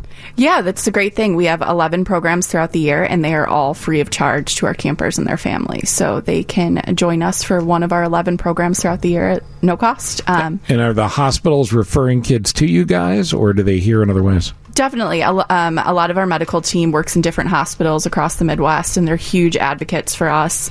Um, you know, on more than one occasion, I hear our doctors and our nurses say that, you know, we have a medication that they don't provide in the hospital, and that, you know, we can treat their spirit. And if we can treat their spirit, they want to fight the disease. Yeah. Has anybody tested that? Is there a way to quantify and test that where, you know, it's not medication? Because the medication is important, obviously. Yeah. Um, but the idea that you uh, uh, turn kids who are sick over to fun Yeah. and to be normal and the positive effect it has on your body and your disease. Right. I mean, I, we haven't yet, but I hope we can someday because I think, well, I know I'm not the only story like mine where Camp One Step's the only reason I finished treatment and that I'm here today. It literally saved my life. You met a lot of people and, and have lost a lot of friends uh, through the years, I know, and, and kids that you uh, you got to know back then and kids that you know now. Um, even with all you've been through, it's uh, it's to be difficult. How do you process the day when you have kids around you that have gone through what you've gone through, and you know they've got a tough road ahead? You know what's really interesting about that is um, it's a family. So, regardless of what anyone's going through, it's the most supportive place I've ever been in my life. But um, cancer's on the back burner there, right? Like the primary focus is how just great is that? having fun. Uh, you know, even our medical team, you know, they hand out meds while the kids are still in the middle of their activities or do whatever they can to not that. remove them from the joy that they're having. And it's really, really special. And to address what you brought up before, and that's that image that somebody's doing a leather wallet and arts and crafts on the floor of a hospital. it's not that at all. It's rock and roll, right? It's not. It actually looks like any other summer camp kids sleep away at throughout the year. You know, you get there and it's majestic. It's it's a little bit of forest. It's Lake Geneva, which you know is beautiful beyond measure, and um, it's you know rustic cabins, and um, it's just during the summer it's filled with hundreds of kids that are just laughing and singing and bringing joy like constantly to everyone's face. It's really great. Some phenomenal photography on the uh, website of uh, kids just smiling ear to ear. And uh, there's one photo in particular that uh, always chokes me up when I see it. But it's a it's a string of kids holding hands, looking out as the sun is falling over. What is it? A lake or It is. It's a lake. Yeah, it's our it's our one of our programs camps outdoors for two weeks in the summer, and they were on um, uh, a two day camping trip, and they took it. as But it's just it's the sun's coming down, Yeah. but not for these kids. No. they're going to get up tomorrow and they're going to do it again. exactly. Um, what was your favorite thing about camp when you had that first experience? Meeting everybody, or just being able to forget about the cancer for a while? You know, for me, the I, I think what camp did for me is all of a sudden I was in um, a family of people just like me. I'd never seen a cancer survivor before I went to camp, let alone a teenager. You know, all of our kids come from schools or school districts where might, they might be the only kid that's experienced pediatric cancer. So instead of being the only one, they're one of many, right? And um, scars or being bald or having a port, all these things aren't something that.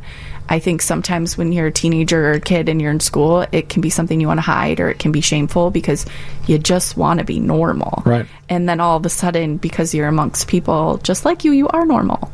And it's really, really special. For those who have uh, had an opportunity to visit the camp, um, uh, they know how special it is. But for any of us, if we went to Camp One Step, especially in the summertime, what would we be most shocked to see? I think you wouldn't realize it's a camp for children with cancer. 'Cause it just looks like there. kids. It, ju- it looks like a sleepaway camp. Um, and I think, you know, people sometimes uh, think of, like I did, you think of this concept of going to a sleepaway camp for children with cancer, and you're like, oh, cool, what is this, like a mobile hospital? Like you're trying to trying to grasp what your current life situation is, and then what you're going into. And again, like it, it's just it's your childhood. It's it's joy it's adventure it's opportunity. It's a chance to try things that you might not have thought possible. And the other great thing about camp is you know sometimes cancer can have long-term effects on so many of our kids and uh, you know on a cancer patient. And everything we do is adaptive. So every child can experience everything they want to within our programs. Do you see this as you found this, or this life mission found you? You know, that's funny. I, I it found me. I remember being in college um, and saying to my dad, "Well, what do I major in?" Um, the only thing I want to do is work for camp, and I'm older now, so back then there weren't really nonprofit degrees or, you know, things that really uh, fit what this would be. We also Sure. didn't have employees then because this was quite a while ago. Right. So um, I, I said to my dad, I was like, well, then I just need to find a career that allows me to volunteer as much as possible. And then, you know, little by little, this all shaped out. So And, and what, what is your title now? I'm our social media coordinator, so Okay. I get to do all the fun digital world type thing. But when camp's in session, you're not sitting in the stuffy office. You're out No, there. I, I get to be at summer camp or winter camp and some of our other programs throughout the year and um, get to capture the moments and the memories these kids are creating. Uh, before we run out of time, um, I'm going to put you on the spot because Yeah. there's a million stories about kids you've uh, gotten to know and love through camp. But give me one of your favorites. Uh, that's a really hard question. sure it is. I think, um, you know, one of my favorite stories, and there's a million, you know, watching a child that's an amputee ski for the first time. Um, and, And just seeing the joy on their face. Right, and and realizing they got their athleticism back, you know. But I think one thing that's really special is so many of our kids, um, you you forget about little things like never having the chance to learn how to swim. Right. Right. So then uh, we have a really great team on our lake that helps coordinate swim lessons and and things like that, and then seeing. Um, a whole community of our campers um, around the pier in the lake cheering that child on as they learn how to swim for the first time. And it's really that sense of family and community, and that um, all those accomplishments are celebrated together. Well, you know, I think we're all here for a reason. And I think you're here for the reasons that you've given today and the things you talk about because you change the world every day through the work you're doing and also your story. So, talk about why Giving Tuesday is so important to you guys. Uh, Giving Tuesday is super important to us. It's it's one of our big fundraising drives throughout the year, but um, today is super special because we have a twenty five thousand dollar match from the Ellen Marks Cancer Foundation. Very nice. They will match dollar for dollar up to the first twenty five thousand dollars we raise. Uh, and we want to get every penny of that and more. We do. So um, our goal is to reach that match and raise fifty thousand dollars. And what that means is fifty kids go to camp. It costs us about thousand dollars per week to send a child to camp. It's a big deal. That's a 50 very big kids get to have that kind of turnaround. Yeah, and then uh, through the month of December, our goal is to raise one hundred and twenty thousand dollars. So um, we're really excited. We really want to reach that goal. Um, So, send them to the website. Actually, we have a really simple link right now to donate. So we have Okay. two options. You can go to weheartcamp.org. Okay, good. Uh, and that is specifically for donating uh, right now. And then also you can text to donate. So you can text We Heart Camp to 76278. We Heart Camp to 76278 to donate. Can you name a donation or is that a specific? You can choose an amount. That's excellent. Yeah, it's Well, easy. made There's numbers to select from, or you can text in whatever amount you'd like. And we like people to share this on their own social media as well, would right? love that, yeah. So, what's the best way to do that? Hashtag what? Um, so I would say if they could tag us at Camp One Step on whatever social Okay. media platform they use, we'd love to share, you know, their message as well, um, or use the hashtag Camp One Step. Great. Yeah, It's great to see you. it's so good to see you. I look you forward so to doing this every us. summer and uh, every uh, every Giving Tuesday. We're so so, we'll keep it up. for your support. Oh, Thank please. you. Happy to Thank do you. it. Dean Richards joins me now live from Channel 9. We got a couple of moron tumblers. Moron tumblers. And I don't mean like in a Jesse White sort of way, um, but uh, beverage tumblers. And I don't have the name of the uh, lovely person that sent them, but um, um, and we need to thank them publicly, and we'll do that tomorrow. That's very nice. I was at a play over the weekend. Remember, we talked about uh, the 15 year old son of uh, WGN TV news director Jennifer Lyons, young Casey Lyons, very, very talented actor. Really is. He wrote, he uh, produced, and uh, put together his own musical. He wrote his own musical, and it played uh, over the weekend at um, Theater Wit on West Belmont. And I went to see it. You, you know what amazed me about that story, though, before you continue, is the fact that he produced it. That meaning he rented the theater. rented the theater. He and his uh, family, his his uh, his mom and dad, his he's he's got uh, five siblings. Uh, they all got together. They were building sets. I mean, It's it- pretty cool. It was quite the amazing thing, and they raised three thousand dollars over the weekend for uh, pediatric cardiac care. Uh, so a really good cause. But anyway, I'm sitting and you know waiting to uh, wait, waiting for the play to start, and this lovely uh, lady comes up to me and she goes, um, "Excuse me, aren't you Dean Richards?" And I said, "Yes, I, I am." She goes, "Hi, moron." Ah, you know, it's the little things in life that give us such great joy. my Thanksgiving weekend. So, um, all right, now today's Giving Tuesday, and coming up uh, is one of your good friends of mine, Laura Jane Hyde. Oh, we love Laura Jane from Gilda's Place. Yeah, and uh, she'll be on after eight thirty. Uh, but is there a charitable organization that you haven't had a chance to mention that you'd like to throw out here? Uh, I've been working probably for about 30 years now with the AIDS Foundation of Chicago, still doing fantastic work. Uh, lately, I've been doing a lot of work with the Alzheimer's Association. Sure. Um, I can't give them enough attention and raise enough money for them as more and more people are affected by Alzheimer's, dementia, all of those diseases uh, uh, that you know we we didn't ever even talk about uh, 20 years ago. Uh, so those, I guess, those are my you know my Okay. favorites. I've worked with all the all the cancer organizations through the years, with all the different breast cancer shows that we've done uh, through the years. So yeah, there's there's plenty of them. You know, I was just told that we can move Laura Jane up to our second segment, so she's going to join us together. Oh, lovely. So we'll get her on in just a couple minutes. In the meantime, we love Laura Jane. We did uh, a television. You know, we do we do the annual breast cancer specials, but we did one for, for TV this year also. Mhm. Uh, so I was directing her and uh, you know telling her how to talk to me on, for TV. You know, giving her notes, giving her notes. Yeah, that was good, Laura Jane. But but uh, if you could act a little more like you like me, right? And we mean act. Alanis Morissette, Pearl Jam, uh, and another clown special. My goal is to have a new clown special every week. So far, you're getting it done. Coming back with Dean. Get real in the morning with Larry Potash, Robin Baumgarten, Paul Konrad, and the entire WGN TV morning news team, which of course includes Dean Richards, weekdays four to ten. All right, back to Dean right now, and Thank then you for including me in that. Laura Jane I got Hyde will your join back. us in a second. Um, you're hosting a Q&A with Julie Andrews? I am. She'll, she'll curse up a storm. I, that's what I'm hoping.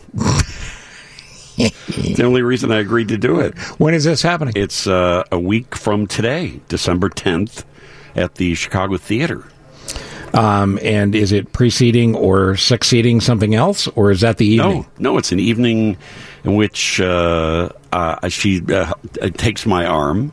I bring her out on the stage. We sit in two comfortable chairs, uh, make out for a little while. Sure. And at some point, you doze off because you got up early. Right, I tired.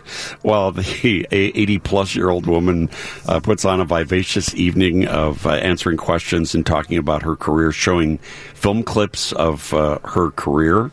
Uh, I will ask questions. Audience will ask questions. Uh, we'll have a lovely evening, make out a little more, and, uh, then call it a night. Would it be helpful if I show up and go, hey, which one of them sound of music songs are you most sick of? Huh? Which one? If you could do it in your Queen Elizabeth voice. Oh, let me ask you a question. Uh, that would probably be helpful, except I'm very busy right now as Queen Elizabeth chastising Prince Andrew. Ah, yes, pre- chastising fake uh, Prince Andrew. That's it. Um, a lot of a lot of Morissette's coming back to that. I forgot how huge this album was. Now I was playing these records on the radio. Right. That thing was literally the album of a generation. If you were an angry young woman in the '90s, these were your anthems. Yeah, well, that's uh, very true. I mean, she kind of uh, ushered in that era of, uh, you know, uh, female vocalists of, of that era as well with her Jagged Little Pill album, Mhm. which shocked me when I got the uh, word that the concert tour was going to be taking place. It's the 25th anniversary of that album. Wow. It How got can me that through. be? It got me through raising my children. That's amazing. See? See? Like, I'm telling you, listen um, to that. If if you if things are worse somewhere else, just listen to that. That's true. Mary used to follow the kids you around the house going, Isn't it ironic yes. that you don't pick up your things? it's totally ironic. They go, "What is wrong with you, mom?"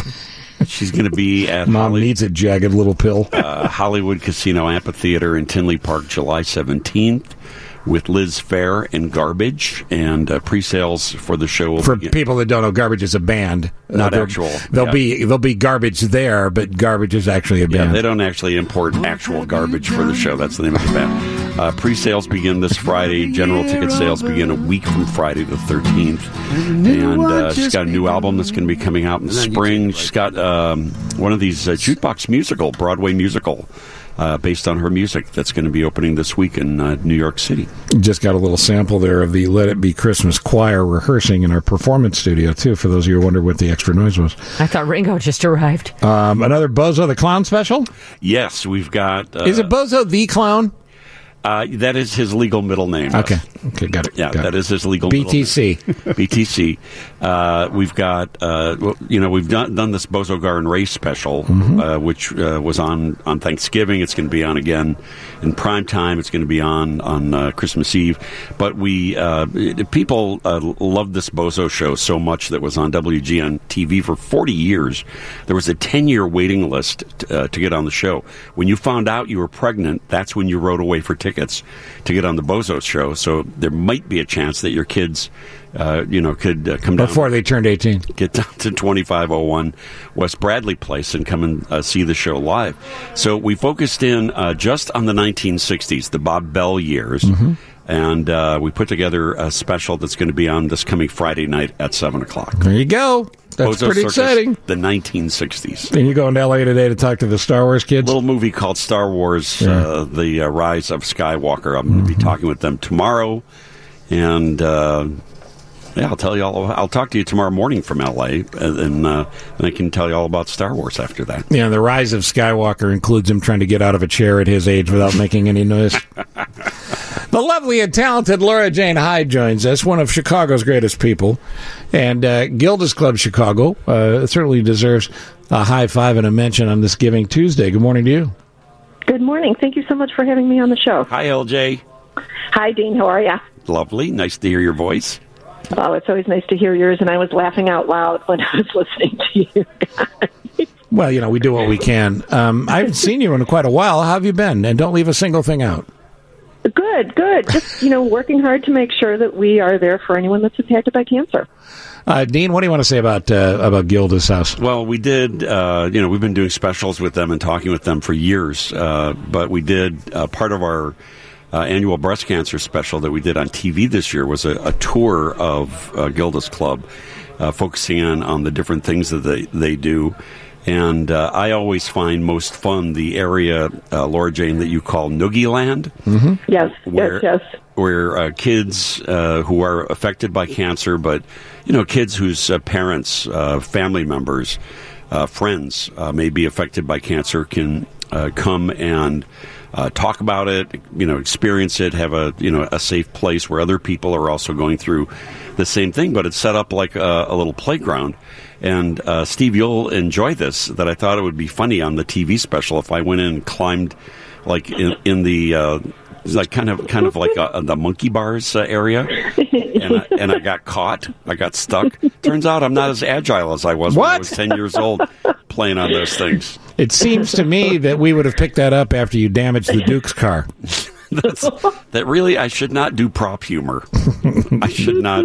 I should not do stuff like that. Well, to echo what you said, though, I remember the first time I went to Gilda's Club uh, behind the famous Red Door. And Laura Jane, one of the things you showed me was not just a, a noogie land, um, but the the the uh, side of Gilda's Club, which should be obvious to the rest of us, but maybe isn't, and that's to. When it goes to what, what was discussed last hour, when somebody has cancer, if they can sit down and talk to somebody else with cancer who's walking in those same steps, that's huge, right? Absolutely, and it's equally as huge for the caregiver because oftentimes the caregiver has to be the strong one and is at their wits' end because they don't know what to do. So it's it's for everyone in the entire community of that person. Well, you're doing wonderful work. Uh, the, the thing that I like is, you know, they have places where people can talk and interact and share experiences, but they also have yoga. They also have, like, you know, things so you can actually physically uh, relax. Right. Uh, you know, because you're, in, in some cases, battling cancer yourself or you're a caregiver dealing with, the, you know, all of the stress of that. So to be able to go someplace and do some relaxation techniques, um, to uh, go and sit and read a book uh, is you know can can be uh, very relaxing. And for you young kids, books are these things that people actually held in their hands. Yeah, uh, uh, and you uh, turned pages, paper pages on words were on these pages. You didn't have to swipe. You actually turned uh, from one page to the next. Right. It was in the it was in what we call the olden days. Yeah. Yes. Uh, and and and for those of you who wonder why it's called Gilda's Club, there was a wonderful lady named Gilda Radner, who's one of the funniest, most entertaining, most talented people ever, who was part of the original Saturday Night Live cast. And she ended up marrying a very famous actor named Gene Wilder. They had a lovely life together. She developed cancer and would eventually uh, die from the disease, but her legacy, and it's an amazing legacy, is Gilda's Club. Um, Absolutely. and it's a, it's a great story. So, you kids, you kids with your fancy phones, Google that up. Google up Gilda Radner and find out about her. I was I was um, I, I was thinking about Gilda, and I, I did look up to see when she died. I was shocked that it was 1989. It for, it doesn't seem that 30 long years. ago. It doesn't seem that long Right. ago to me at all. It's crazy. Right. She would have been in her 70s. Isn't That's even crazier. What And would a still funny. Seventy-year-old Gilda Radner. What would what would that have been, right? Yeah, she'd be making us laugh. Right. Uh, Laura Jane, thank you for the work you and everybody at Gilda's Club, uh, uh, d- well, for the, what you do every day. But to donate on this Giving Tuesday or any time, where do we go? To our website, gildasclubchicago.org, or you can call 312 464 9900. And even if you don't wish to give, please spread the word because that's an even greater gift. Yeah, absolutely. You social media knuckleheads. Um, happy Giving Tuesday. Thanks for jumping on. Thank you very much. Bye, Laura Jane. Bye bye. Bye bye. All right, Dean, we'll talk to you live from L.A. Bye bye. When we come back, it'll be uh, news time on 720 WGN. Coming up, uh, the Let It Be Christmas Choir for their very limited show that is a must see this holiday season as we get the annual tradition of the Steve Cochran Show and live holiday music uh, back on the radio. Coming up in just a second. But right now it's news time. So here's the deal, Andy. Every holiday season, yes, we cut time out of the show. Why should the others be the only ones cutting time out of the show? We cut time out of the show to do the right thing, and that is get holiday music on the air. Can never get enough holiday music this time of year. And uh, our friends from uh, the Big Yellow Box, Community Christian Church in Naperville. Full disclosure, my church. Well, God probably knew that. Uh, we'll get the Let It Be Us kids in here to sing in just a second. A couple of plugs, though, for charities. These have been coming in all morning by text. Naperville's newest nonprofit, Road Show, piloting with show choirs for kids, the Starlights and Dynamites. Passionate about connecting the community through performing arts. One smile, one song, one story at a time. RoadshowInc.org to donate on Giving Tuesday. So if you got a performance um, thing, you know, or you want to support the performing arts, perfect place right there on Giving Tuesday. 630, the Pat Tillman Foundation, headquartered in Chicago, gives educational scholarships to service members and their families studying ways to give back and serve. And I uh, met and, and know Pat's uh, widow uh, a little bit, and she's an amazing woman. Crazy story too about uh, how Pat Tillman ended up in the, uh, serving the country. Right. Yeah, post 9 11. Former NFL player. Gives up an incredible NFL career to go serve America and is killed. Uh, the MAC Fund, macc.fund.org, 815, the Community Crisis Center in Elgin, been around more than 40 years, uh, serving domestic violence victims with a 24 hour hotline and shelter. 815, the Kishwaukee Symphony Orchestra. They provide instruments and instruction for kids in need. Yeah, you can go to kishorchestra.org, and that's in DeKalb. Steve, we got some interesting statistics here, just real quickly. Yeah. Uh, Adobe Analytics on uh, Giving Tuesday. Shoppers in the South more likely to donate to religious organizations, while those in the West give to disaster relief and animal welfare organizations. Consumers in the Midwest and Northeast prefer to donate to health and education organizations. So, what are we? We're health and We're education? Midwest Health and Education. Oh, okay. Well, that's okay, right? Yeah. and uh, it shows consumers donate about a quarter of their yearly charitable giving budgets during the holiday season. Is that right? Yeah. well, pick a cause and support it. Let me go live now to the uh, kids from uh, Let It Be Christmas. Good morning. Good morning. Hey, Steve. How are you guys? We're so good. Identify. Merry Christmas. Identify and Merry Christmas to you. Identify yourselves. Well, my name is Alec Bramlett. I'm the director of Let It Be Christmas. It's the original Beatles rock opera nativity story. And we've never met, have we? Uh, we've met a few times. Oh, we have? Okay. Yeah, you just don't remember. you might remember my brother Eric Bramlett. He's the producer of our show. No, doesn't ring a bell. Also in studio, we've got John Boda, Nick Welter, Anna Bramlett, and Justin Triesenberg. And we are so excited to sing some Beatles songs for you because to us, Beatles equals Christmas. Well, and here's the deal nine performances over three weekends this, next, and the third weekend of the month, and you need to get on it, right? That's right. Tickets are selling fast. We've got tickets available for this Friday night, which is opening night. So it's a super exciting night and a great night to come. Um, but yes, like you said, nine performances. Go to letitbechristmas.org to get your tickets fast. And Ringo will be there? Uh, we've invited him. Okay. This is the beautiful uh, performance space uh, at the Big Yellow Box on Ogden Avenue for Community Christian Church. And again, the website for information on all things is what? LetItBeChristmas.org. Okay, and there's links all over there. All right, now I noticed one of the the folks in the band um, has a similar name to yours. What, what's the tie there? Oh, Anna Bramlett's my niece. Okay, Hi. get you. Hi, Anna. Hi. How are you? So good. How are you? I'm good. I'm good. How does it feel working with Uncle? Um, it's fun. It's fun. Yeah. No subtext there at fun. all. I heard a question mark after it's fun. It's fun. Okay. Whoa, easy. It's fun. Was she trouble during Thanksgiving, Phyllis? Uh, we did not spend Thanksgiving together. not not for any reason in particular. They Uh-huh. were out of town, I think. Yeah. Okay. All right.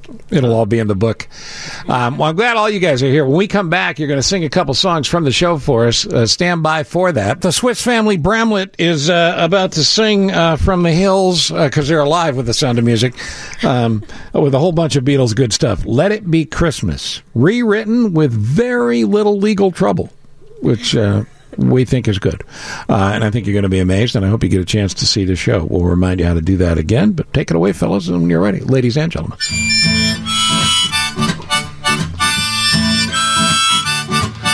Love, love me do. You know I love you. I'll always be true. So please, Love me do. Whoa, love me do. love, love me do. You know I love you. I'll always be true. So please, Love me do. Whoa, love me do. Someone to love, somebody new. Someone to love, someone like you. love, love me do. You know I love you. I'll always be true. So please, Love me do. Whoa, love me do. Yeah, love me do. Whoa, love me do. She loves you, yeah, yeah, yeah. She loves you, yeah, yeah, yeah. She loves you, yeah, yeah, yeah, yeah. Come on. How good is that? That's ridiculous. I mean, look at the time.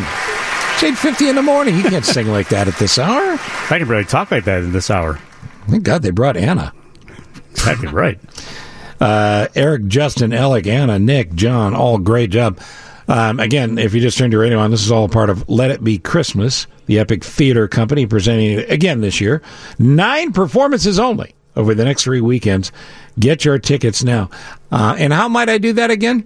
Go to letitbechristmas.org. Say that one more time. Letitbechristmas.org. All right. Now, um, the concept of this show is how old?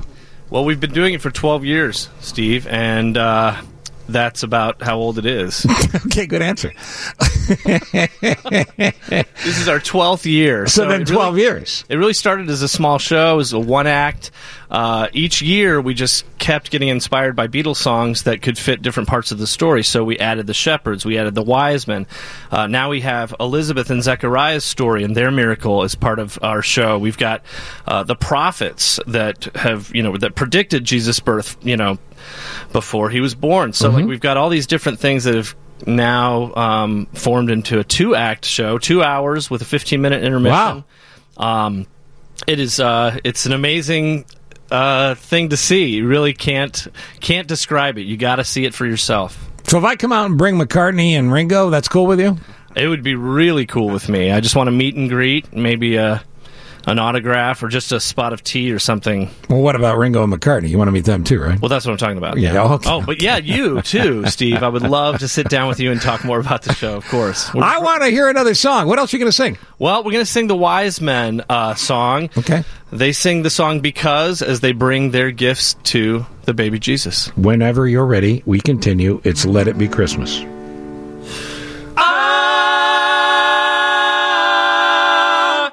Because the world is round, it turns me on.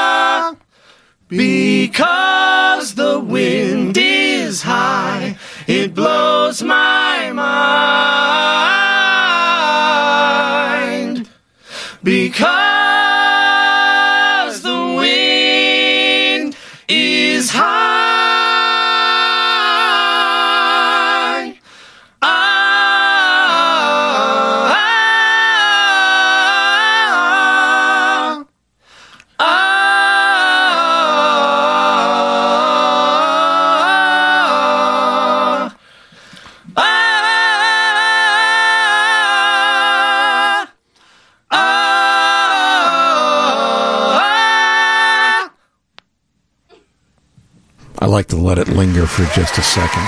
Dramatic moment. Were there any anybody pull a muscle in hitting a couple of those notes? That, that hurt a little bit. Yeah, I suppose it did. What is the shortest song in the show? Oh gosh, that's a good trivia question. Um, what do you think, Justin? I'm so tired. That's a yeah. That's a pretty short one. We I thought that was the case, and as you know, we just started the 5 a.m. to 9 a.m. shift this week, where the show has been pushed back an hour. And coincidentally, I'm so tired. Uh, so could you give me just a little of that? I know I'm putting you on the spot. You're not prepared for it, but you're an incredible professional group. A little bit of "I'm so tired." yeah, a little I'm so tired. This is Joseph's song as he's contemplating whether or not to stay with Mary or leave her. Sure.